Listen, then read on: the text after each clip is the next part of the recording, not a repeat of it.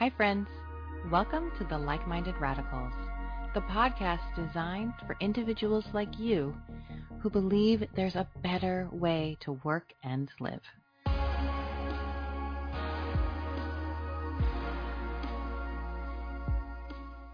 Hello, friends. Welcome to the Like Minded Radicals, the podcast looking to ignite a workplace rehabilitation. I'm your host, Kendra Parker, and I am so excited for our guest today. He's a change maker for sure, working from the outside in to change the way we think about the employee experience. From the first conversation I had with Matt, I knew that we would play a role in each other's lives. Uh, perhaps it was that instant acknowledgement that we were like minded in our passion for people. Through his own company, Salient 7, Matt is on a mission to creating the most purposeful and effective workplace experience for organizations, knowing that it will increase the joy, purpose, and satisfaction of the people they employ. Matt was also a catalyst for this little podcast that could, challenging me on why not a podcast and insisting that whatever I call it, that it included the name radical. So here we are, another episode of the Like Minded Radicals with Matt Shaffer. Welcome to the show, Matt. Thank you, Kendra. Super happy and excited and grateful to be here. Yeah, excellent. So um, I like to start with a little bit of a grounding. Like, who who is Matt Shaffer today, and what are you doing? Oh my, Matt is a very eclectic person that's done a lot of different things and didn't have just one path. So, career one was Air Force, career two was technology, and last career was owning and operating companies. Um, so it's been a very eclectic career. And uh, I've had Salient 7, formerly known as Salient 6, for a number of years. And due to the recent changes in a career, I'm like, you know what? I think I'm going to go back and pick that company up and really combine my two passions of management frameworks, right? And helping people manage their companies. Yeah. And also people effectiveness, right? And I say effectiveness because that includes both productivity and engagement. One by itself is necessary but insufficient. You put them together, you have good things getting done and people enjoying doing them by being aligned to things they enjoy, things they're good at, things they want to do that help them down their journey. I love the way that you have paired those two. I think, you know, this is a transitional period where the workplace is ready for a revolution.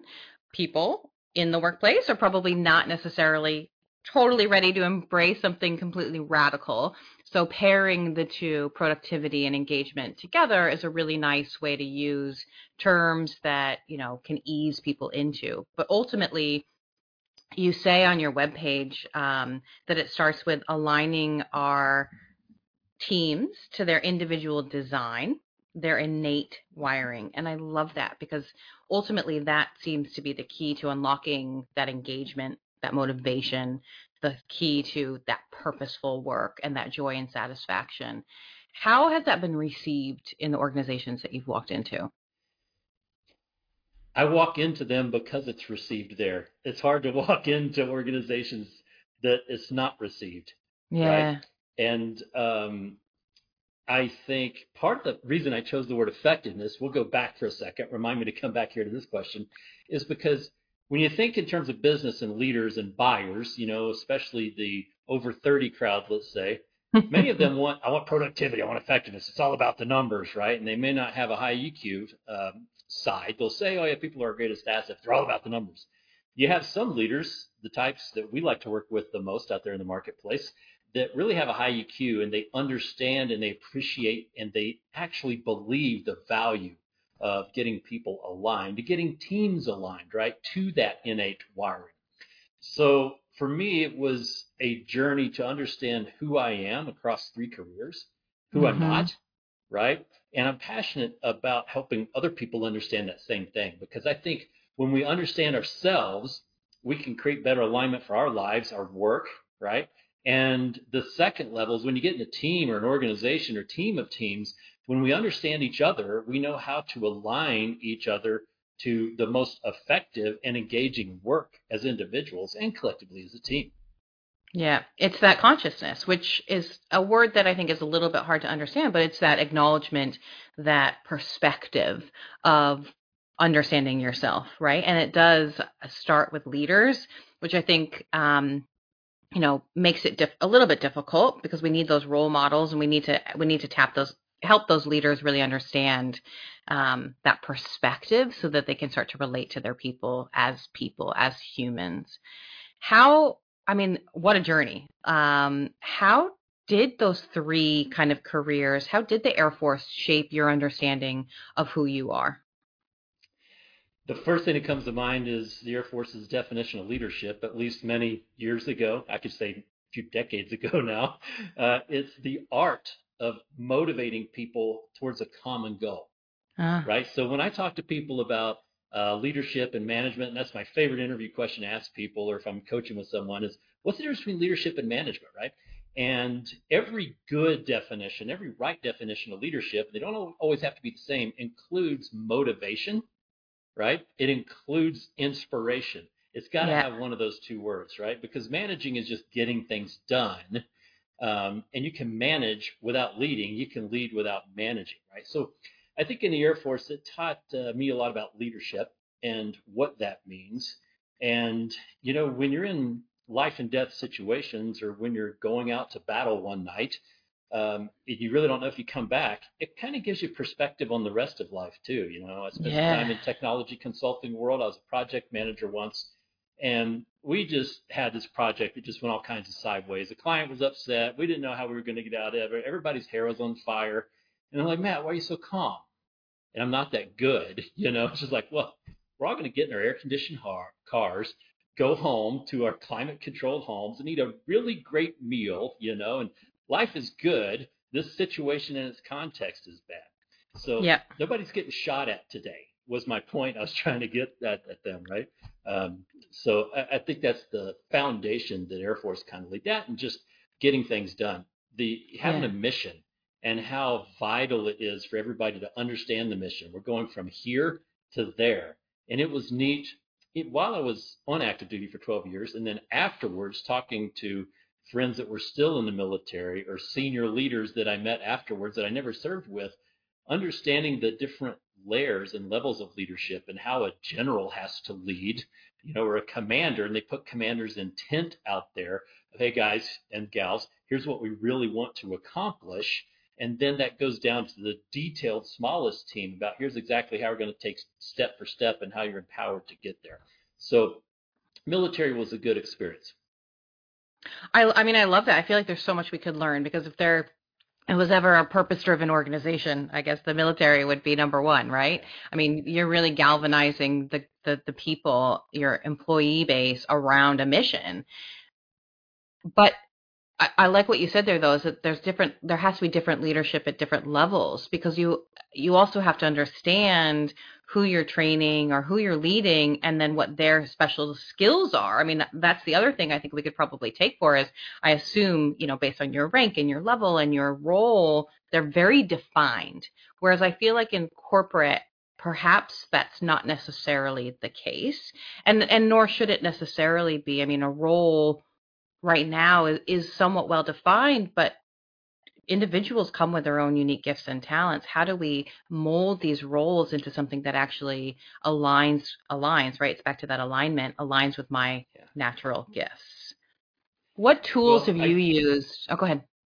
I think to be a good manager, you have to look at the roles that you believe are the first draft of this is what's needed to get the job done.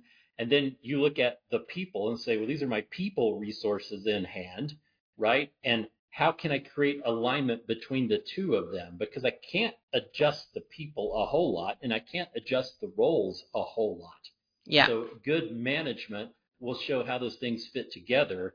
Good leadership will help the people see how they fit together because you're painting that picture. I don't want to say vision, it's such an overused word, but you paint a picture of here's how things fit together and here's what the picture of success looks like when we exercise that plan to get there. Yeah. You and I can geek out about EX stuff, I feel like, for hours. I was just reading, um, I think one of the reports probably you sent me, and it said that only 33% of managers take into consideration the employees' work styles. And when I think of work style, I think of also somewhat natural gifts because my style is a reflection of how I work only 30, only a third are actually considering that. How does an employee start to even find out? I mean, a, a manager can't necessarily fit you into the right role or, or, or work identify that for you unless you can articulate what it is that you need and what your work style is. So how does someone start that journey? Oh goodness, start with any free assessment you can find. There's tons of behavioral assessments out there. You know, we could each name 6 to 10 probably right off the bat. They're all different. They're all unique from each other. I think some are more valuable than others, but all of them are valuable. Anything a person can do to help understand themselves is step number 1 right? Yeah. You get that awareness of who I am, but then you've got to take step number two of, you know, if we're in a traditional uh, corporate system, you've got a boss and sit down with your boss and be brave and courageous enough. Heck, let your own, this is going to help me out, motivate you to go have that courage to talk with them and say, hey, here's who I am. This is what works for me, right? And they'd be a fool to not listen to you. If they totally rejected you, you might think about not being there. right? um, but even a team member, when they do that and they push that up and they see how it works for boss and them, it should catch boss's eye and say, wow, this is something maybe we should do for our team, right? The whole yeah. team. And with assessments, you know, I've taken so many of them, and each one helps me understand a little bit more about myself or a little bit about a little bit more about my team members. But I find that there are some, let's just call them exercises. They're not data scientific instrument assessments that can really help us understand each other. And that's just around work preferences. You know, work styles can be very data driven with assessments, but I like to work like this. Um, I don't like to work like that. You know, here's the best way to give me feedback. Just these easy conversational seven to 10 questions that really uh, brings and magnifies the effectiveness of those assessments. And my favorite question to ask, I asked it to a, um, a candidate I was interviewing on behalf of someone else this week is what is the task where can we please give this to someone else on the team that enjoys it and is good at it? Yeah. right. That that's a kind of uh, um, uh, soft way of asking the person create a safe zone and saying, what don't you like to do? Yeah. Right. And I like to preface it in the context of this job, right? And this was a C level job. And I'm like, okay, so I can see you have done and you can do anything, right? And everything. You got such breadth and depth. So you know, there's no question you can do it all what's that one thing you'd rather somebody else do? And they answered honestly, which is awesome. And if we could all do that, what wonderful alignment that would create. Right, exactly. And that's I think that's the ultimate goal is yeah, being able to articulate ultimately what I bring to the table so that and you showing up knowing what you bring to the table so we can have that conversation and very quickly get to that answer. Okay, I don't like doing this. You're really good at that. And obviously every team's not going to be perfectly designed with that in mind. Although as teams grow, we would start to consider that. But starting, you know, being it, it definitely starts with an individual. I also I love that like I think that that's a key to this idea of authenticity, right? We hear organizations talking about bringing up and showing, you know, showing up as your authentic self, um, which is a shift from the assembly line, just show up and do the work, um, which is a beautiful, beautiful shift. But again, it's that self awareness. Authenticity is everything. How can you get to alignment if you don't have authenticity and honesty? Right? Yeah um, and I'd say full, maybe not complete, but full authenticity and full honesty, right? It doesn't mean you have to bear every nook and cranny of your soul, but give away that 90% that other people need to know and vice versa so we can align together in the most effective way. Um, authenticity is everything, I think. And authenticity creates um, magnetism, camaraderie, mm. right? Yeah. I once heard somebody give an example of uh, if you're at school or college or somewhere and somebody has to get up and talk in front of people, like let's say it's uh, you know high school students have to give up, get up and, and give a speech, and somebody just stumbles through it because they just can't stand it. They're not good at it. They're so frightened. They're so anxious. You just know that they're just and it's really showing, right? Yeah. Nobody makes fun of that person afterwards, do they? They go yeah. out of their way to come up and shake their hand and say, "Hey, way to get up there and go for it, you know. But we so much want to keep that mask on and not be authentic because we're curious what will someone think about me? Am I not good enough? The fear, the doubt, right? Where if we are authentic, I believe there's more opportunity to get that, hey, way to go for it. Which I'm starting to formulate this opinion that the idea of professionalism is actually kind of the nemesis to authenticity. It's the mask we wear. Yeah. Because we have to think that others are believing that we're fitting the mold of some specific track, right? Yep. And thankfully, I think we are on this journey collectively of understanding and appreciating uniqueness and individuality. And I, I, was having this conversation yesterday. How interesting is it that in almost every other aspect of our lives, we we praise authenticity. We want we tell people to you be you. You know, uh, everyone else is taken. Like, yeah. quit. You know, authenticity is what makes especially creatives unique and special. We gravitate towards those people who are just fully themselves. Look at someone like a Richard Branson, and yet in the corporate world, we're still wearing these masks of professionalism. I think we're on a journey in our work society, in industry, and the age, the information age we're now in, to get leaders to think differently, right? I think it's easier for the younger era, but today's managers and leaders, the more senior folks that are in their 30s, 40s, 50s, 60s, even, um, it's a hard shift for them to make, right? You've done it the yeah. same way for 30 or 40 years of your work life.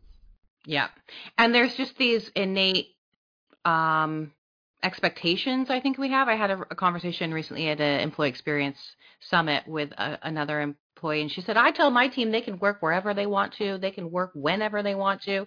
And then an employee said to me, Well, that's great because I like to take a nap at like three o'clock. And her immediate response was, No, that's not acceptable. And then she had to like step back from that and say, Whoa, why did that trigger me so much? Because I've been saying that that actually is you know the way to that that I want them to have that flexibility and freedom and he just told me that's what he needs but it wasn't didn't seem acceptable when I first heard it. Yeah. Einstein would I think I think Einstein took a nap every day, right? That's where creativity actually comes from. You're most creative when you wake up in the morning or from a nap. Yeah. Um, but how interesting how much we have ingrained in us and how things are supposed to be. Yeah, well, it's considering the other person's needs, right? Not the needs of that role, not the needs of my management plan if I'm the boss.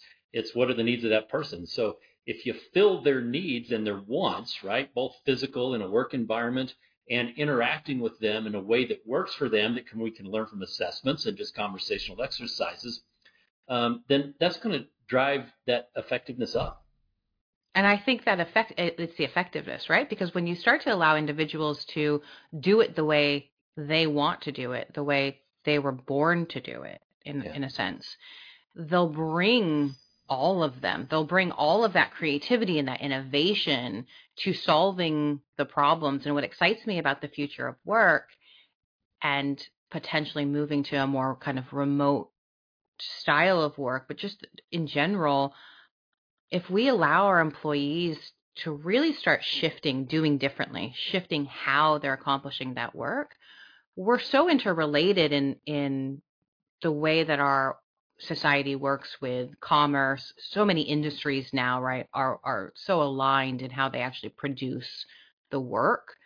Our employees are going to solve the problems for themselves which inadvertently means they're solving the problems for the customers and vice versa. As they're solving the problems for their customers they're going to figure out new ways to do it so they'll solve the problems for themselves and that's the beautiful transition we're still trying to make out of the industrial age of show up at work and boss is going to ensure that you do things the way that they think it needs to be done, you know, even yeah. in even in you know software development, same way, right? Um, and moving towards outcome based management, right? Of creating that clear picture of here's what success looks like for you individually, us as a team, and then leading them with motivation and inspiration to get there, right? And I tell you what, with me, uh, I usually eat a big lunch, which you know what happens mm-hmm. when that insulin Ooh. roller coaster happens after lunch, right? And yeah. uh, if I can get a 15 to 20 minute nap in, it's like I just slept all night and I'm I, I'm 20, 30% probably more productive the rest of the afternoon, right? Yeah. so I would even be, be able to make that appeal to an industrial era manager. Yeah, exactly, Yeah. exactly. And again, Einstein said you're more creative after after that nap. So Yeah. it's probably a, a, a habit we all could pick up in some ways. I'm not so good after the nap, but uh, that's just personally. Um, I I was thinking also about this idea of employee experience, and you and I are both big Bersin fans. And I love. I was reading recently in one of the one of his recent reports his definition of this new era, this post-pandemic era, and and how it's really going to be defined by the employee experience. Mhm. And he defines employee experience as productivity, um, efficiency, but also as health and well-being, and everything in between. I love the everything in between. That's what I gravitate towards. But I see how, you know, productivity and, and kind of what you're talking about, efficiency, is actually the thing that will lead us to the everything in between. How do we get clear about outcomes? How do we in, you know, in a um, in this kind of intellectual era where we're not producing widgets, prove our productivity and actually be able to learn how to articulate our outcomes? I think the corporate answer is it's training because most people don't understand outcomes, right? Yeah. If you walk into corporate, you're high level managers, they have an MBA, yeah, probably, right? But I, I would bet the majority of information workers don't really understand outcomes. So um, just last week, I was educating a client on the difference between how a project has deliverables, Mm-hmm. but a business objective has an outcome. It's a new state of being, right? Um, Google made OKRs very famous. Microsoft now has OKRs inside of Viva Goals, right? And OKRs are objectives and key results um, that flowed out of the MBO, Management Business Objectives, from yesterdecade. Um, so I think the way to make that happen, to answer your question, is in management frameworks, right? The for a small business or a small team, I've actually used this with a small team inside a very large business before.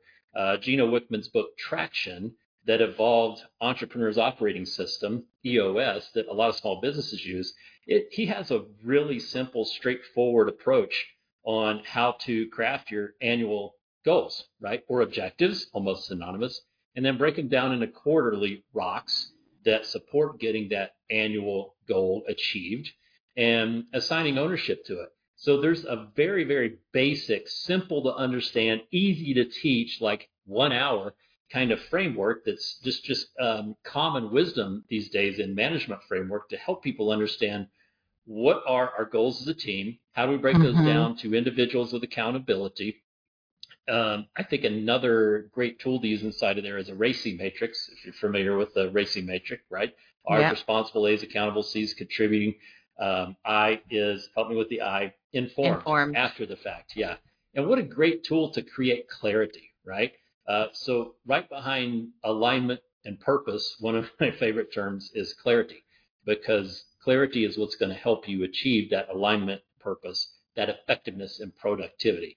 Uh, when they get when a team or a person gets that clarity of where we're going, how are we getting there, and what's everybody's part, then you make it to that productivity. Right. I think that's what like with purpose driven organizations there is obviously a, a, this this big mission and this this purpose, but I don't think that's enough to really capture the heart and and minds of individuals. It's really that vision that has to align, right? That the, what you just said is you know where are we going what's the roadmap and not the high level roadmap but like for us as a team and how do my values and my gifts align with that vision so again it's that leadership plays such an important role in that motivation and helping individuals tap into their own potential And that person's purpose has to align with the organization's purpose. The organization purpose isn't enough, right? Like Yeah. I may be super passionate about the purpose in the world of an organization, but if they don't have a role for me where I can bring my purpose to align to that, Yeah. that brings me fulfillment on a weekly basis, then I'm going to be kind of detached from productivity, right? Or engagement or effectiveness or love Josh Bersin's word, loyalty, employee loyalty, right? Yeah, I um I heard an interview recently, and the, the it was a COO, and he was talking about his workforce and kind of giving them the there were the A players, the B players, and the C players, and there wasn't Mhm. a lot of respect necessarily for the C players. And then I read this term latent potential. And I think, yes, like the C players is where there's that latent potential. And as an organization, we keep hearing this idea of tapping into potential. Hmm. But you don't get to tap into my potential. You have to help me do that. So, how do we awaken that latent potential in individuals? Hmm. Uh, start with authenticity and honesty. We were talking about before, right? If if I was a boss, a manager, or a leader, I think the place to start is with a very thoughtful, kind, I care about you conversation of you're a C player, you know. Um, it's not my judgment. That's what metrics show, or that's what Peer 36, what everybody says about you. You know, you got to be careful Right. consideration to that approach. Um, but when you have that clear expectation setting conversation, there's kind of two ways to do it. One is in the, dare we say, traditional HR way of we need to have a conversation, right? And you you lay out all the cover your butt stuff you got to in that conversation about how expectations aren't going to be met or aren't being met. Uh, and the other way is to sit down and go, hey, look, um, your things aren't just going as well for you as they could be or as they should be, right? I think you've got more potential than that. I see these wonderful things of genius and superpowers in you, but you know, it's kind of coming across in the workplace like X, Y, and Z, and I really think you're capable of PD and Q. So what's going on? Is there something I can help with? You know, do you want to be here? Do you want to be there? Um, talk to me. You know, so when you show Yeah. up with a, a servant's heart to help that person become what they want to be, that tears down a lot of barriers and a lot of self protection, right? And self promotion and go, oh, wow, this person cares. They want me to get from here to there. A way I did that with my employees years ago um, was a way of looking out for them instead of just the company first. I said, hey, we're in the tech industry. You know, I know you guys are going to get five job offers every month, every quarter, right? And I said, Right. if you want to go somewhere else just for money, because I might not have paid close enough attention to promote you at the speed of awesomeness that you're growing at, I said, come have a conversation with me, you know? And I could think of three specific people right now that did that and either gave them a raise or more vacation time. And they're like, okay, I'm satisfied. And, you know, it was well worth that small cost to, in order to retain magnificent talent. But I developed that relationship with those people about, I care about you. I care about your journey. And we're going to make that more important than the company's journey anytime we can. Yeah, because ultimately, uh, happy employees lead to better, happier customers Yeah. and better business results, right? So, I think you know, Bersin talks about um, investing in people as one of the key components to uh, creating an irresistible workplace and or employer. And when I when I read it and I think about it, I think most companies would say, yeah, well, of course we invest in our people. We we have a you know a, a yearly promotion cycle or maybe a biannual promotion cycle, but that, I don't think that's the investment as individuals we're looking for. That's not the investment that's going to that, that's not the investment those C players are getting. Yeah. So how how do we invest in people? What kinds of trainings do you think we need to maybe be pivoting to if we really want to create radical change? I think that our organizations should be very intentional about putting together programs to help people understand what they want their individual work journey to be. What do they want to be in one, three, five, 10, 20 years? What do they want their life to look like? What do they want their work life to look like? Do they want to buy their first home? Or what is that, right?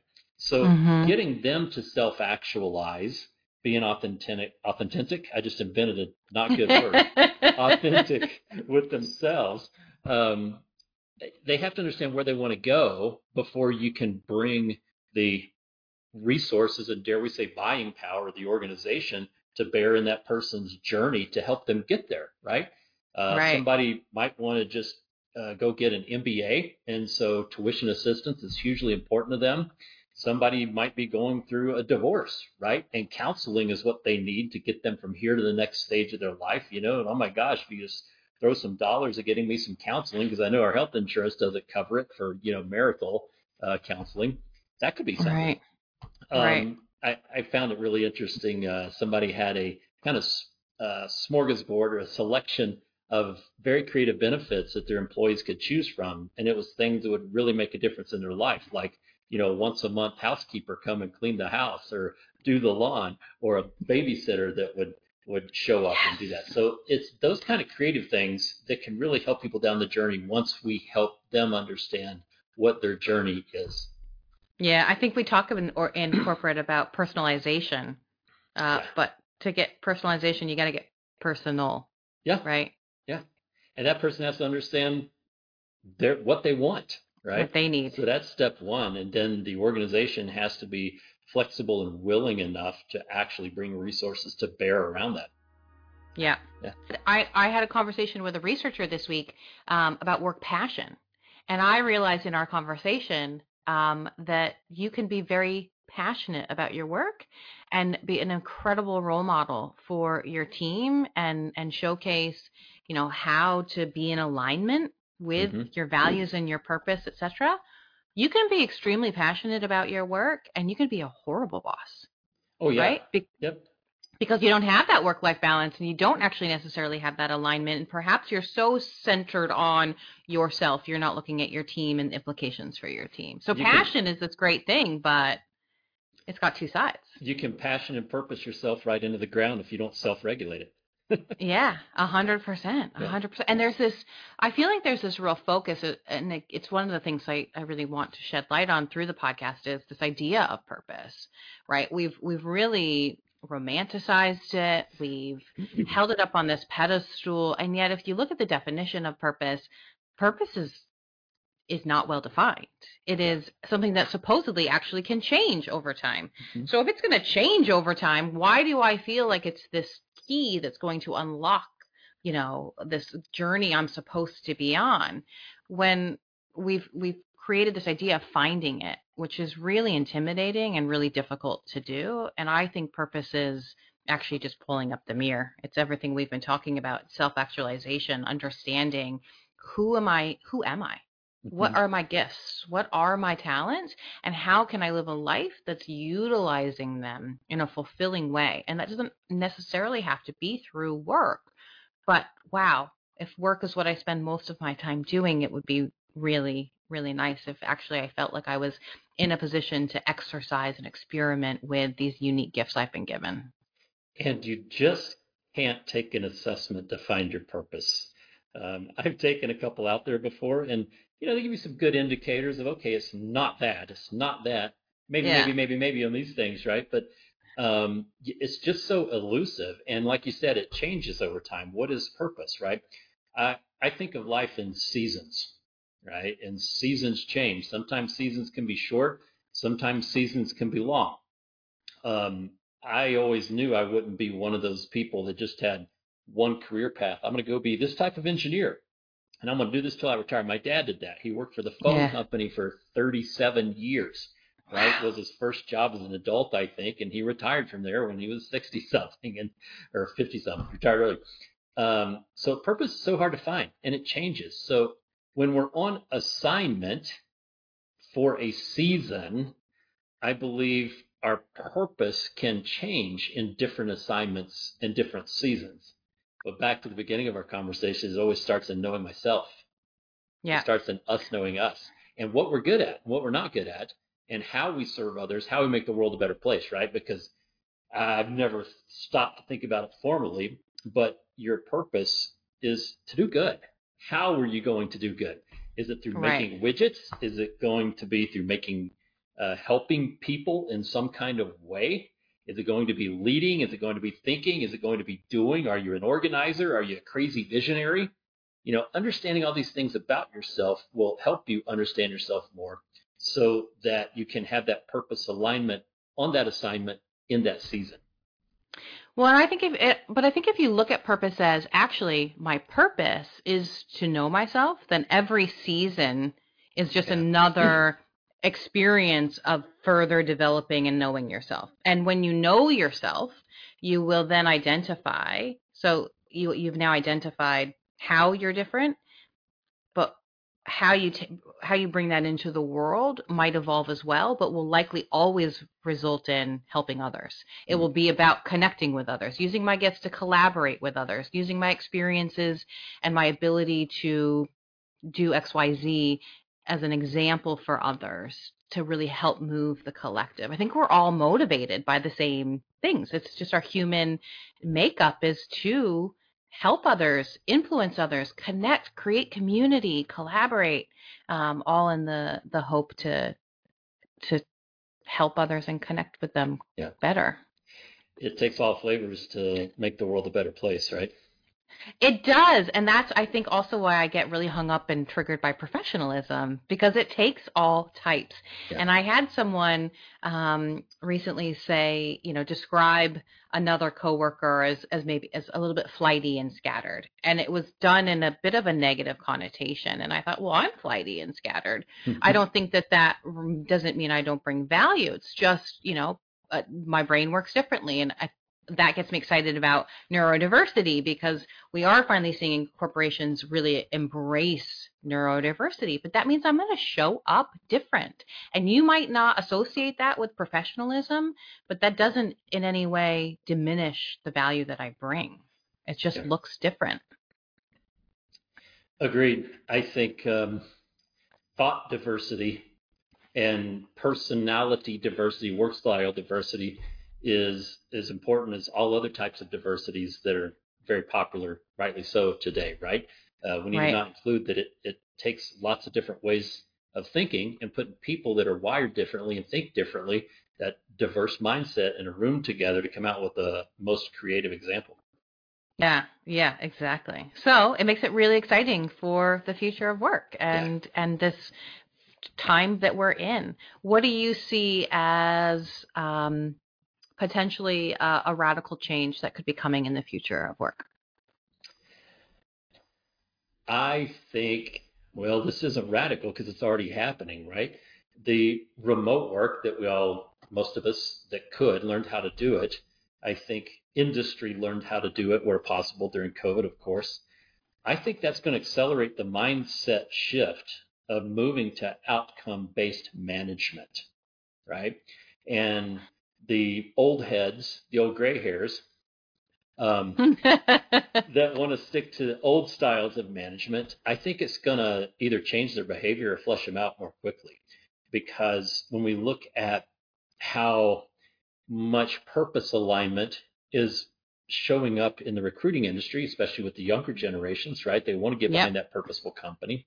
Um, uh, the old ways of managing just aren't going to work. So, outcome based work that nobody cares where you do it from, I think is going to accelerate. You know, and you're in my technology consulting world, we've been in for a long time. We kind of always work that way because we're big. You know, we adopt the tech first. You and I worked in workplace, which is how people work. So we're always on the bleeding edge of adopting the tools. Um, but I think we're really going to see an acceleration of that. Um, that's the first thing that comes to mind about what's going to get radical. I love it. I love it. So, Yeah. how can an individual who's listening, um, all six of them, um, how can they potentially push and accelerate that change as a say a say a mid-level player and not a leader? It wasn't until a few years ago I heard the saying, great leaders ask great questions. Yeah, I've been studying leadership my whole life.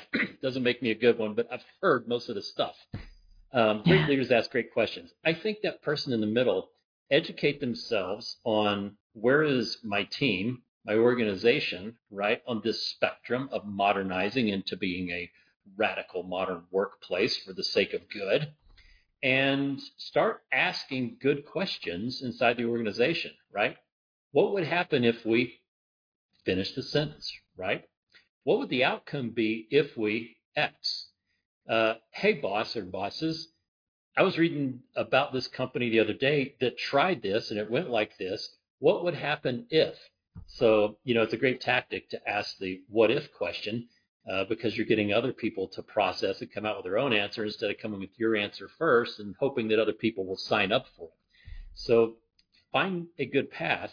Start asking good what if questions inside the organization so that somebody has to act, has to actually put effort behind the why not when you're asking why or Why? Yeah. Or why not? Yeah, don't make that. exactly. I love that. And that's the whole purpose of this podcast is just to really ask questions and to challenge people to think, yeah, what is the answer to that? Hmm. Um, so I'm going to wrap things up with that. Uh, where can people find you and your services?